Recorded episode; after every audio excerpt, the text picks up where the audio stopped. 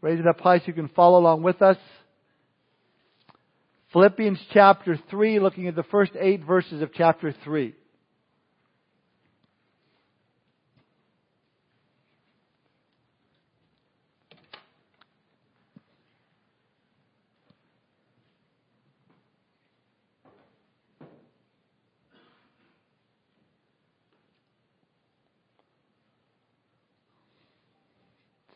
Sounds like everyone's got there.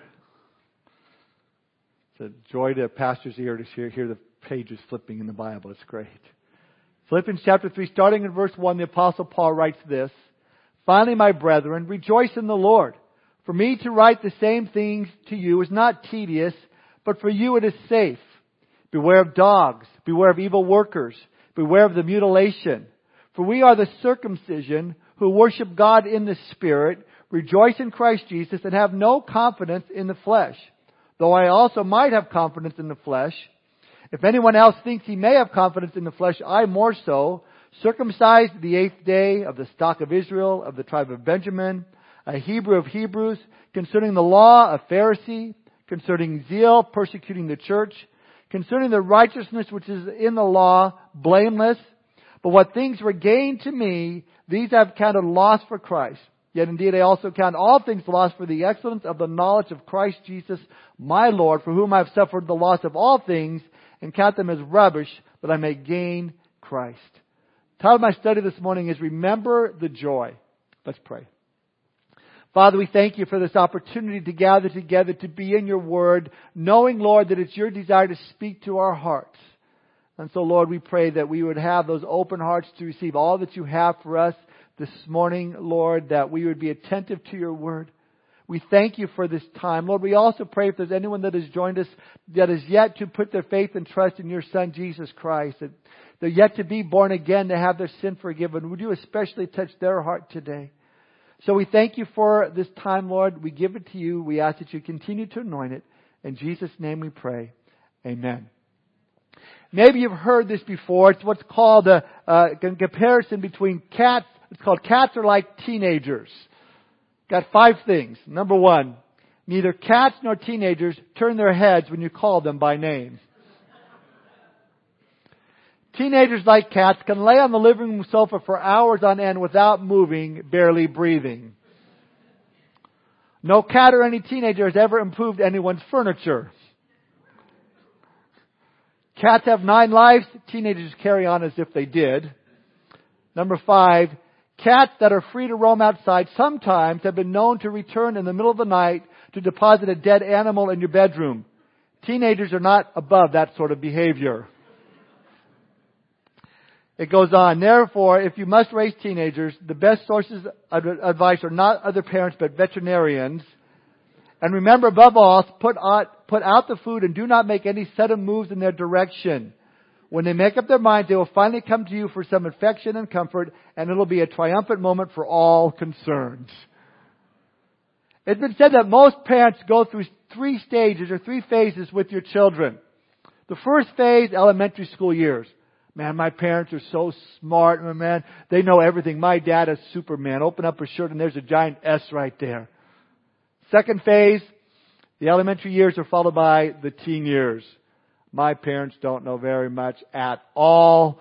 In fact, they don't know anything. They're way too old fashioned. Third phase, adult years. My parents, they were pretty smart after all. Maybe I should call and get their advice. Uh, we could say that the churches in Philippi was in that teenage phase with Paul. They'd been on their own for a while, but as a result of that, there's been some outside influence coming in that wasn't so good in their lives. And it concerned the apostle Paul.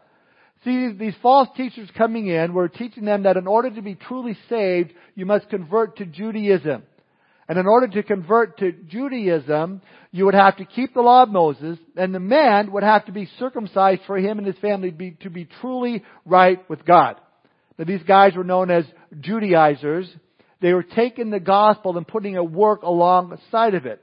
They doubted that God's grace was really sufficient and decided that uh, works is the true way to salvation.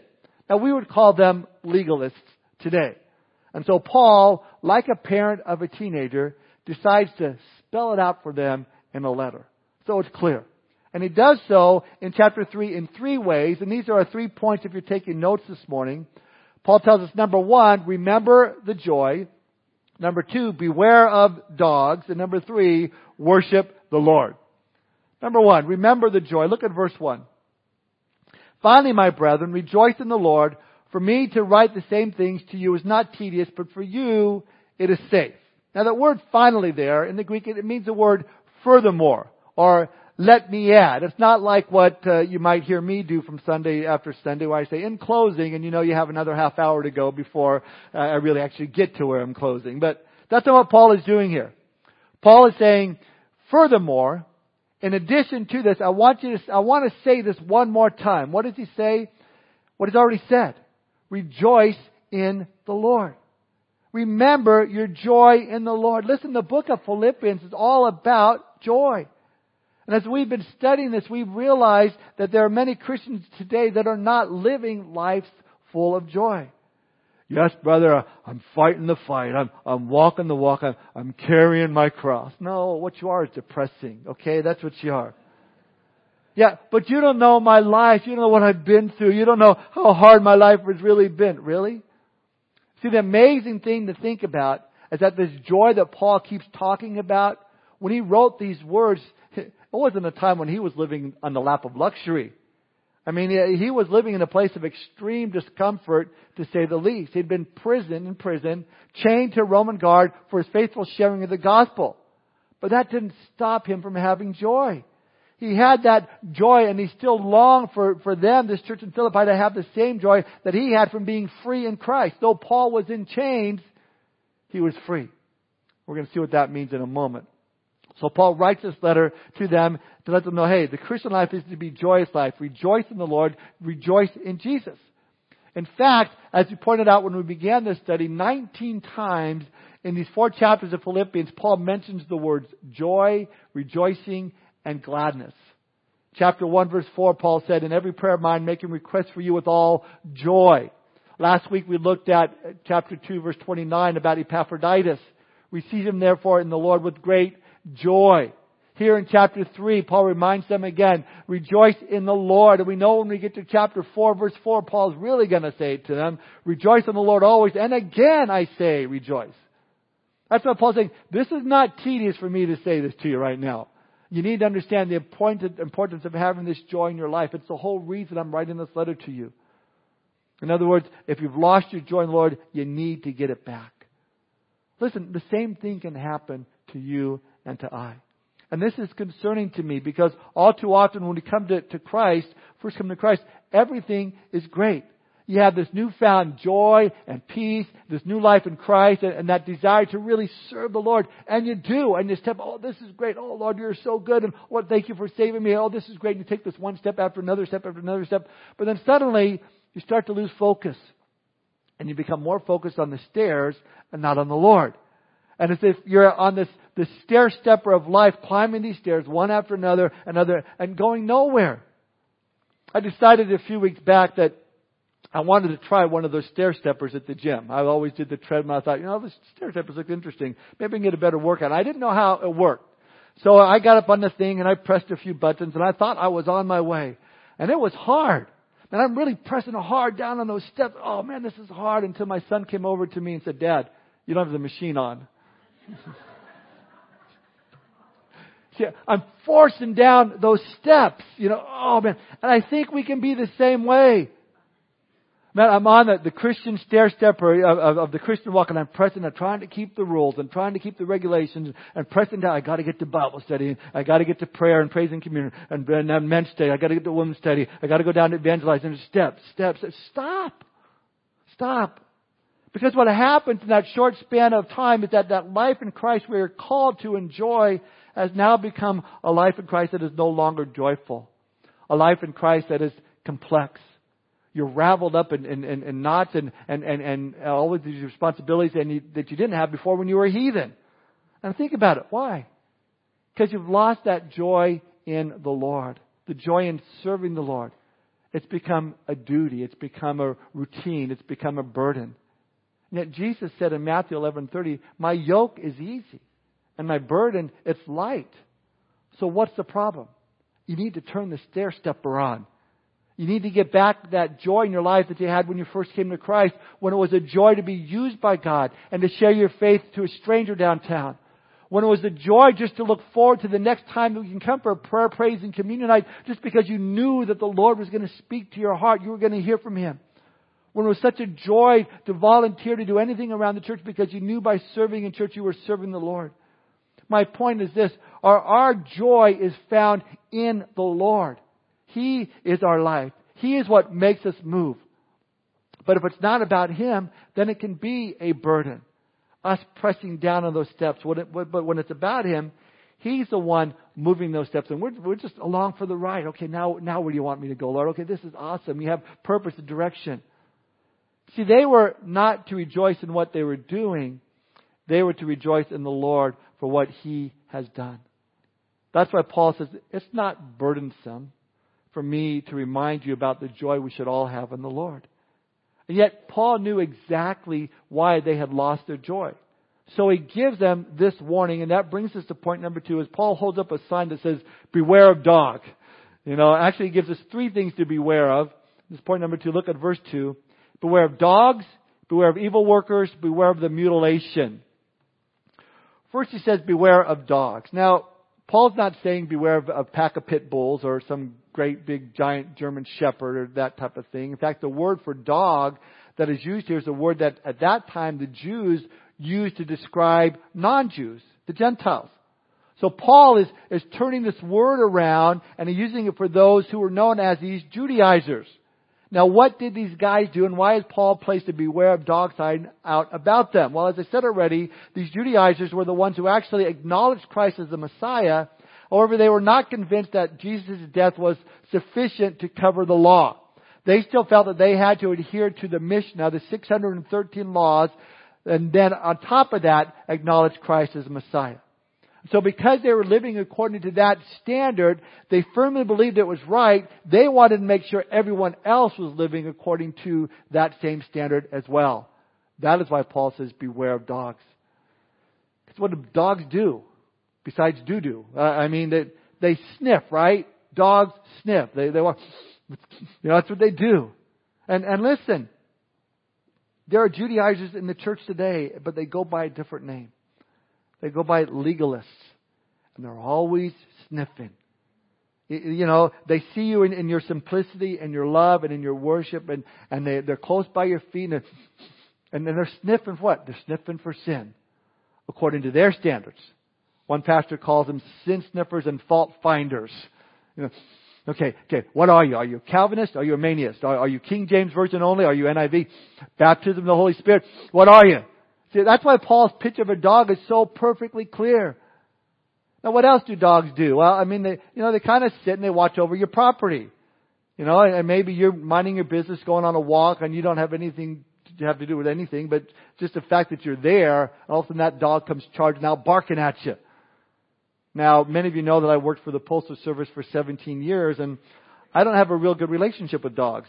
Um, remember one of the first years I was working that you know I, I did the different routes that were there and and I'm walking down this street that I was unfamiliar with and and there's this fence and I'm just I got the mail in my hand. It's kind of it's one of those days just enjoying the outside and all of a sudden man the, the mail goes flying. I I'm jumping. I got my mace out of where, where's the dog? And it was behind the fence but he was just waiting for me.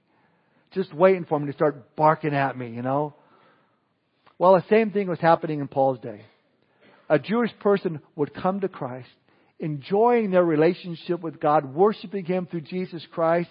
He's outside his tent, maybe he's going on a walk or walking down the path, thanking God for, for his liberty, his liberation from the law. Lord, thank you so much that I have Jesus, that, that I have everything I have, I have this joy, I have this peace, I've been forgiven. Oh Lord, then suddenly, you know, what was that? That's a Judaizer. Man, it's one of these guys saying, hey, what about those meat sacrifices? What about those drink sacrifices? What about the ceremonial washing? How did you wash your hands before you ate? Do you practice, practice the law still as the way the law prescribes? Now that, that new believer, he knows Christ, Jesus paid the price for sin. He knows he's free from that responsibility, but now he's got this Judaizer alongside of him, barking at his feet, feeling bitten and barked and not right. And that is one funny funny ringtone. boing, boing.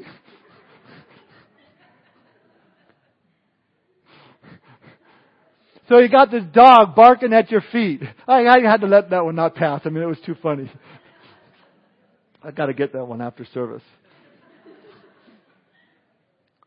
So get this Judaizer and, and the, the, this Jewish person who's come to faith in Christ and just barking at him about this and you got to do this and you got to do that. You know, and the same thing is true for the legalist that, that bites and barks. Well, well, you baptized in this church? Because if you weren't baptized in this church, then you really must not be saved. And now, do you take communion every time you come to church? If not, you're really not saved. And, and you have that legalist just barking away, you know. You got to do this and you got to do that if you're really saved. I remember growing up in the in the religion that I was taught, and, and I was taught that if I wanted to go to heaven, if I didn't want to spend time in this place called purgatory, a place of flames and burning suffering and judgment, that I must pray the rosary beads every day, and that will assure me I will go to heaven. Now you're lying in bed at night and you're thinking about flames and burning. You know, you, you man, I prayed the rosary bead. I mean, I had, I did it, I did it, I did it. In fact, my mom got me a a glow in the dark rosary. Talk about freaking you out. I mean, um, but I prayed it. Why? Because it was a fear that was laid upon me. There's fear. And that's what legalists do. They remove the joy and replace it with fear. Always kind of growling, you know, it's a dog thing. Fear that you're not doing enough. Fear, fear, well, you have to do this and you got to do that. Do more and do this. And suddenly you find yourself back on that stair step of pressing down harder and harder. Paul says, beware of the dogs that are putting this heavy burden on you, striking fear in your heart that you're not doing enough. But then he adds another beware sign, verse 2. Beware of evil workers. Now legalists can call evil good, you know, and, and, and, and can do evil rather, and yet they can call it good. Isaiah 5.20 says, Woe to those who call evil good and, and good evil. Paul calls them here in verse 2 evil workers. So these Judaizers, they joined the church in Philippi and claimed to be Christians, but they were placing this burden on the church saying, you have to keep the law of Moses to be truly right with God. In other words, if you want to go to heaven, you get there by your good works. Paul replaces their good works with what's called evil works. Here's why. Because the religion of legalists, of these Judaizers, is what you would call bootstrap religion. You pull yourself up by your bootstraps. You glorify your own work. You're proud. You say, man, I've worked hard for my salvation. And you're emphasizing my work instead of the finished work. Listen, good works are a byproduct and a result of a right relationship and salvation with Jesus Christ. It's the result, not the means. But whenever you make good works the basis of salvation, it becomes an evil work. Anybody that says, "Oh, I'm a good person. I can get to heaven by my good works," no, it's so bad now. It's an evil work because the Bible says that all of our righteousness is as what? As filthy rags. It can't be good enough. Eugene Peterson, in his book "Is Life Really a School for Heaven?" wrote something interesting. He says, "Quote." There are people who do not want us to be free before God and accepted just as we are by His grace. They don't want us to be free to express our faith originally and creatively in the world. They want to control us and use us for their own purposes. They themselves refuse to live arduously with great exertion and openly in faith, but huddle together with a few others and try to get their approval by insisting that all look alike and talk alike and act alike, thus validating one another's worth. And without being aware of it, we become anxious about what others will say about us obsessively concerned about what, others think we should do. We no longer live the good news, but now anxiously try to memorize the script that someone else has assigned to us. We may be secure, but we will not be free. And I know there are churches out there that it's almost like walking into prison.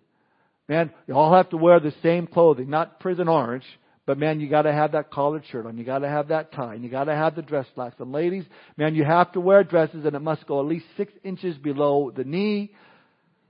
Man, you have to have a Bible study for two hours straight, no break. You know, you will tithe 10% every single week and we want a copy of your W-2 so we can help you. We want to hold you accountable. And you walk in and it's like the prison doors are shut behind you. Do this, don't do that. See, Paul's concern for the Philippians was no different than, than the, the uneasiness he expressed when he was saying goodbye to the Ephesians. He said in, in uh, to the elders, he said in Acts 20, verse 29 through 31, he said this, For I know this, that after my departure, savage wolves will come in among you, not sparing the flock. Also from among yourselves men will rise up, speaking perverse things to draw away the disciples after themselves. Therefore watch and remember that for three years I did not cease to warn everyone night and day with tears. Paul wasn't angry. Paul wasn't bitter. Paul was bold. Paul was blunt. To the Jewish believer, he was saying, you don't need to go back there. You don't need to return to the law. But it's even more than that. See, Paul had no tolerance here for these Judaizers because they were not only telling the Jews they needed, still needed to keep the law and to be circumcised for salvation, but they were saying these things to these new Gentile believers in Philippi. Saying you must become a Jew and keep the law and be circumcised for salvation if you want to truly be saved. That's why he posted this third sign here, if you will. Beware of dogs, beware of evil workers, but then he takes it a step further and posted uh, verse 2, beware of mutilation. Now again, going back to these Judaizers for a moment, imagine your mind, go back in time, if you would. Go back to your part of this church. You're not Jewish. You came to faith in Christ. You know, you know a little bit about the Jews, but not a whole lot. You don't really know that much about Judaism, but, but these guys come in and they start telling you, listen, we, we had a long history. We're Jewish. Jesus came, he was, he was Jewish. Man, here, here's what we know. You know, if you really want to get to heaven, then you have to practice all of the Jewish practices, including circumcision. You, you, you can't get to heaven, you Gentile, you non-Jew, unless you go through the ritual of circumcision. And that would certainly take away my joy, just like that. Because then it's, it's that dog again, growl, you know. Paul would say, not so. Paul message over and over and over again. This stuff, those rituals cannot save you. In fact, he, he feels so strong about this, he calls circumcision mutilation. Basically, you're performing unnecessary surgery. All you're doing is mutilating somebody. Listen, legalism mutilates relationships. Legalism mutilates the grace of God. Legalism mutilates the finished work of Jesus Christ. Paul the apostle says, I'm following the law according to love. It's the love of God shed abroad in our hearts through Christ Jesus. I am complete in Christ. Man, don't be laying this trip on me about how I still need to obey the law. Christ Jesus was the fulfillment of all 613 of those laws. So I'm not bound by them any longer, and though I still sit here in prison, Paul would say, I am truly free in Christ. Paul's saying it's all about our hearts. In fact, I want you to take note of these three verses. You don't need to turn there, but I just want to point them out to you. The first one is Leviticus 26:41. You can mark it down and look it up later. There in Leviticus 26, the Lord was rebuking Israel for their unfaithfulness to Him and their following after idols and, and tells them if they confess their unfaithfulness to Him, He's going to remember their covenant He made with them. But He says this interestingly in verse 41. He says, if their uncircumcised hearts are humbled and they accept their guilt, then I will remember my covenant. Leviticus 26, 41 through 42. See, it's the heart that the Lord is looking at. Deuteronomy 10:16. The Lord says, "Therefore circumcise the foreskin of your heart and be stiff-necked no longer." It's the heart that matters. One more, Jeremiah 4 verse 4. Circumcise yourselves to the Lord and take away the foreskins of your hearts, you men of Judah, inhabitants of Jerusalem, lest my fury come forth like fire and burn so that no one can quench it because of the evil of your doings. See, what these verses tell us is, is that even with the act of circumcision, God is looking for the right heart. And that fleshly part of the heart, man, that's what needed to be cut away. It wasn't a matter of the body, it's a matter of the heart. Let me make this point a little bit clearer. Over in the book of Romans, chapter 2, you can turn there. The subject is the same if you want. I'm going to read it though from the New Living Translation. It, it has a little more uh, punch to it. Paul writes this in verse 25 of Romans chapter 2. In the New Living, he says, The Jewish ceremony of circumcision has value only if you obey God's law. But if you don't obey God's law, you are no better off than an uncircumcised Gentile. So Paul is letting his readers know that the covenant of circumcision actually was very, very important. It was very, very serious. In fact, the first time Moses finds out uh, from God that there, this would be this, this covenant relationship and, and, and, and how it would happen, how do you think Moses responded? I know for me, I'd be saying, how about an ear piercing? I mean, you know, isn't there something else we can do to establish this covenant relationship with you? But Moses, he didn't question it.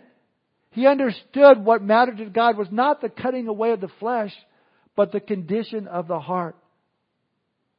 But if you were going to be a serious Jew, then you had to take serious spiritual things. And in order to do that, you had to be willing to cut this part of your body. It was a sign about the serious, uh, you were serious about the things of God, obeying His word. Now here's where the problem comes in. The Jewish people, they, uh, they started to abuse this. The problem rose up that being circumcised now had become a badge of honor. It was turned into a badge of righteousness. Look what I have done. Look what we're a part of. Look who I am. Paul is saying you've missed the point. Because you're not caring about the condition of your heart, you're more concerned about the condition of your body. And with that condition of your body is what? You're walking around in piety. You're walking around in this air of arrogance, this pride that says, look how good I am. Look what I have done. Look how holy I am. And these Jews now have this arrogance and this pride, and, and they're now looking down on those who are not circumcised Say, well, unless you cut the flesh, then you won't be as I, well as I am. Well, what were they? They were prideful, they were arrogant, and they were snooty. Heard one guy say, pride is the only disease known to man that makes everyone sick except the one who has it. Judaizers, it was all about the pride, the ritual, the physical act of circumcision, but Paul says, you've missed the point. What's the point? Again, Romans 2 verse 26, Paul says, and if the Gentiles obey God's law, won't God declare them to be his own people? In fact, uncircumcised Gentiles who keep God's law will condemn you Jews who are circumcised and possess God's law but don't obey it. See the problem? The whole idea was supposed to be that something was happening on the inside, that it was a matter of the heart. But it wasn't happening. Paul continues, verse 28 of Romans 2, he says, For you are not a true Jew just because you are born of Jewish parents or just because you have gone through the ceremony of circumcision. No, a true Jew is one whose heart is right with God, and true circumcision is not merely obeying the letter of the law, rather it's a change of heart produced by God's Spirit, and a person with a changed heart seeks praise from God, not from people. Now stay with me on this. It's like this. I have this wedding ring. It's on my finger. I've had it for 37 years, 7 months, and 14 days. I figured it out last night.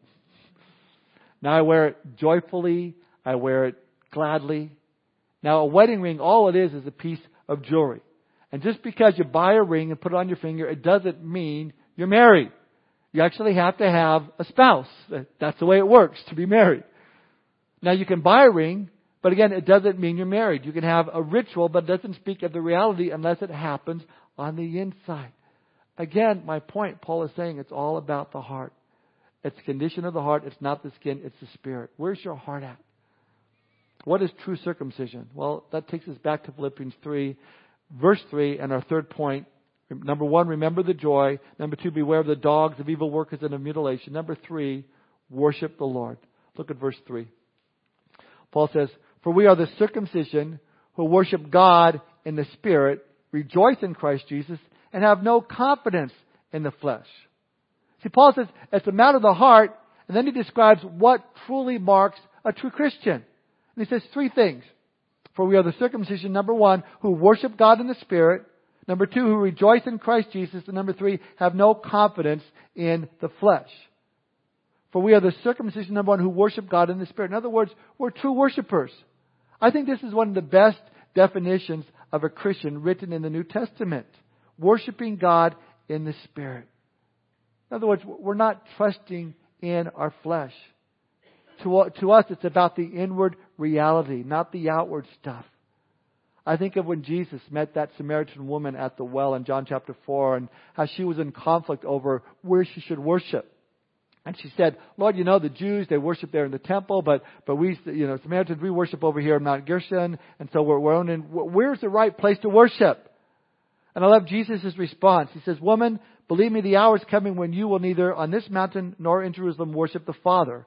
But the hour is coming, and now is when the true worshippers will worship the Father in spirit and truth. See, true worship It's not going to be this prideful air of arrogance, snooty attitude that Paul was talking about with these Judaizers. Rather, it's based on the Holy Spirit and truth. How's that played out for us? Well, it comes back down to our hearts.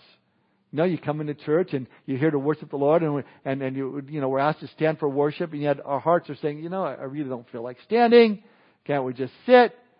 Where's Sean this week? How come he's not here? And I'm not so sure. I don't like the lights being so low when I worship. I think it's a little bit too loud. I, I think it's too cold in here. I think it's too hot in here. And why is that person sitting in my seat? Don't they know it's my seat that I sit there? And I don't like the way they raise, raise their hands. They raise their hands this way. They should raise their hands that way instead. And, and, and, and what's happening is you're no longer worshiping God in the Spirit. That's pretty much the flesh.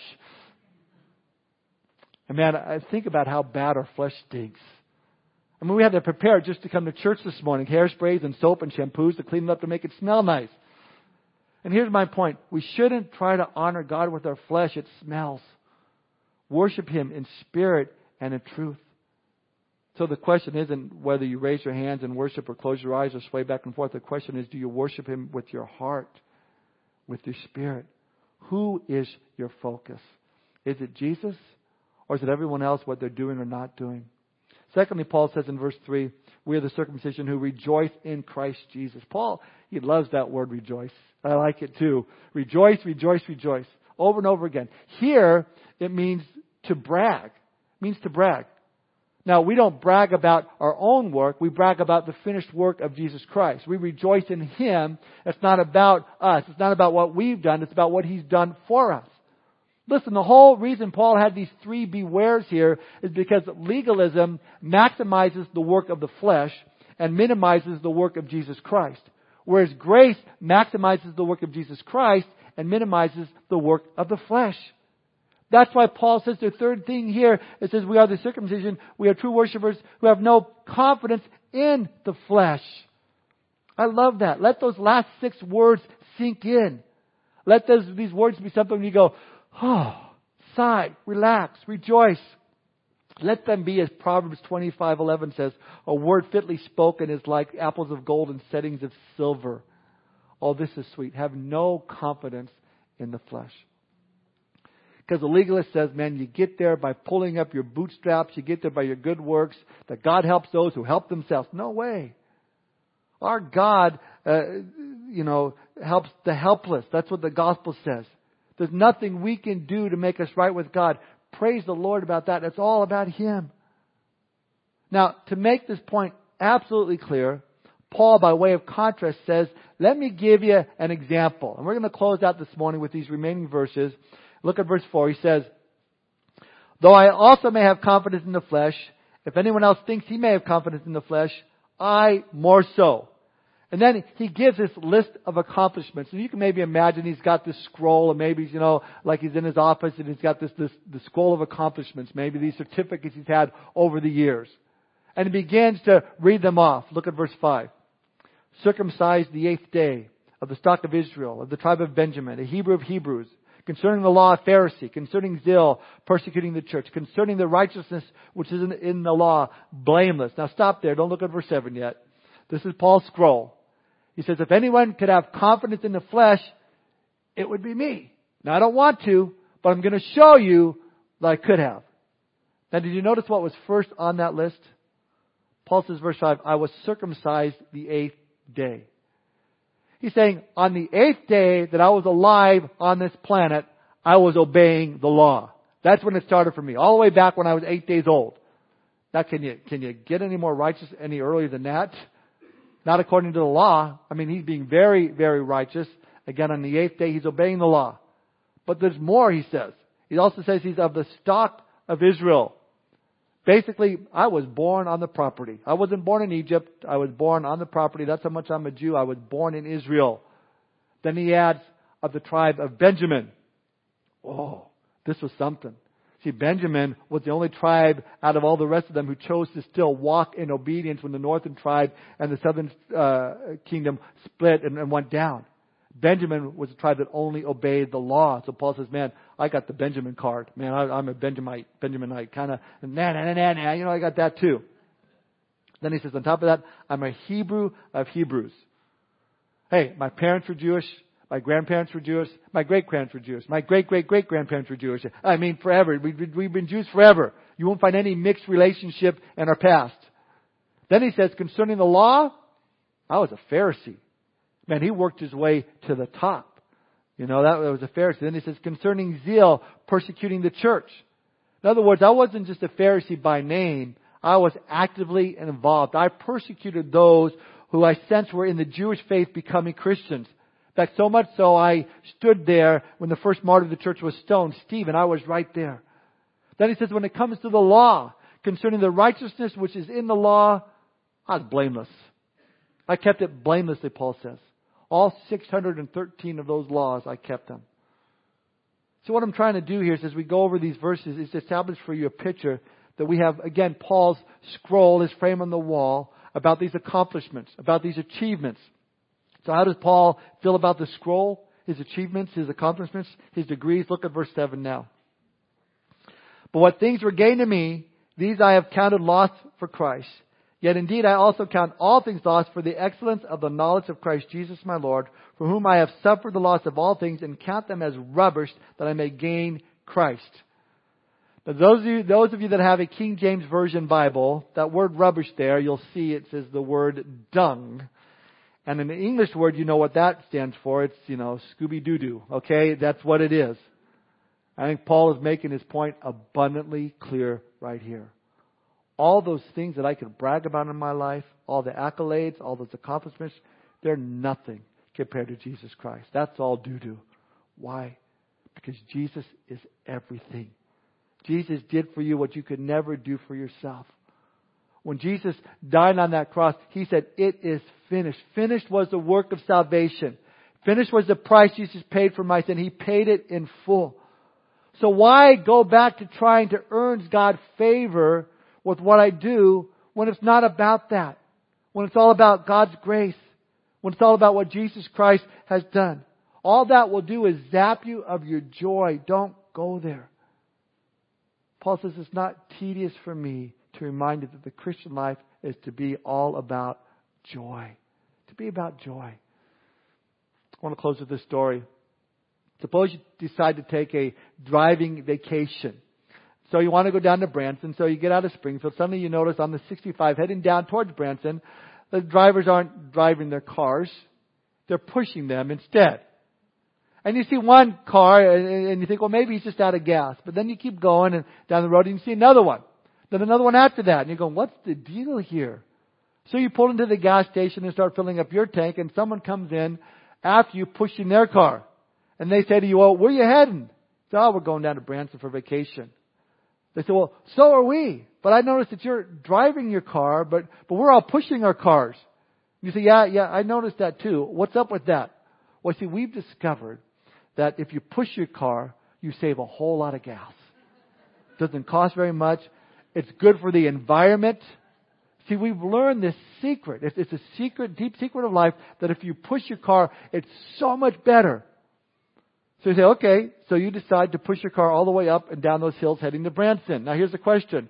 How much joy are you going to have when you get down there? Not very much. I mean, not at all. See, that's what Paul meant when he said to the Galatians in Galatians 3 3, Are you so foolish? Having begun in the Spirit, are you now being made perfect in the flesh? In other words, you mean to tell me that you've been given a full tank of gas in the Holy Spirit, and you've abandoned that all, and you're going to try and push your way through life, push your way, try and earn yourself. There's no joy in that. Listen, remember the joy. Remember again, Jesus paid it all. Every sin you've ever committed or ever will commit has been paid for at the cross. You can't atone for anything. He's done it all. You just simply, by faith, accept it and believe. As we close this morning, Maybe for you, growing up in church has always been about what you had to do, these rules and these regulations. And, and I hope that you can see this morning that it's not about what you did, it's, a, it's what, what Jesus did for you. That there's only one way to heaven, and that's through Jesus Christ and through the cross. It's all about Him. And if you don't have a relationship with Jesus Christ this morning, I pray that you don't leave here without making that commitment to Him. But for us, man, we serve Him because we love Him. We, we, we have that joy because of what He has done. Nothing that we could do, nothing to earn it. It's all about Him. Let's pray. Father, we thank you for this time, Lord, together that we've had. We thank you, Lord, for, for the atonement of our sin, Lord. Lord, that we thank you, Lord, that, that we have a hope in heaven to all those that have placed their faith and trust in your Son, Jesus Christ. And I pray, Father, if there's anyone here that is yet to do that, Lord, I pray that they would not leave here without making that commitment. Because, Lord, it's about what you've done for them. They don't have to, to, to keep working at it, Lord. You've done the work. Lord, I pray if there's anyone here that they would give their life to you this morning. While their heads are bowed and their eyes are closed, is there anyone here this morning you want to give your life to Jesus Christ? You want to be born again today? You want your sin forgiven? Would you just raise your hand so I could pray for you today? Not about what, what you can do to earn salvation, it's what Jesus Christ has done for you. And if you've not received that free gift of salvation, but you'd like to, just raise your hand so I could pray for you this morning. Anybody at all?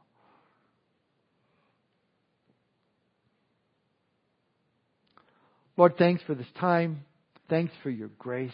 Thanks for your love. We pray your blessing, Lord, upon uh, just our time of fellowship afterwards, upon our agape feast downstairs, Lord. We we want to pray your blessing upon this uh, speech meet there in, in Drury, Lord, that you would be exalted, that you would be lifted up, Lord, that you would be just a, uh, that the folks involved in that would just be a great witness of what it really means to have a relationship with you. Lord, we pray that you'd bless our week this week, Lord, as we go to serve you, Lord, that it would not be out of duty, Lord, but out of love. And we pray, Lord, that you restore that joy in our hearts as we think about all that you've done for us. In Jesus' name we pray. Amen.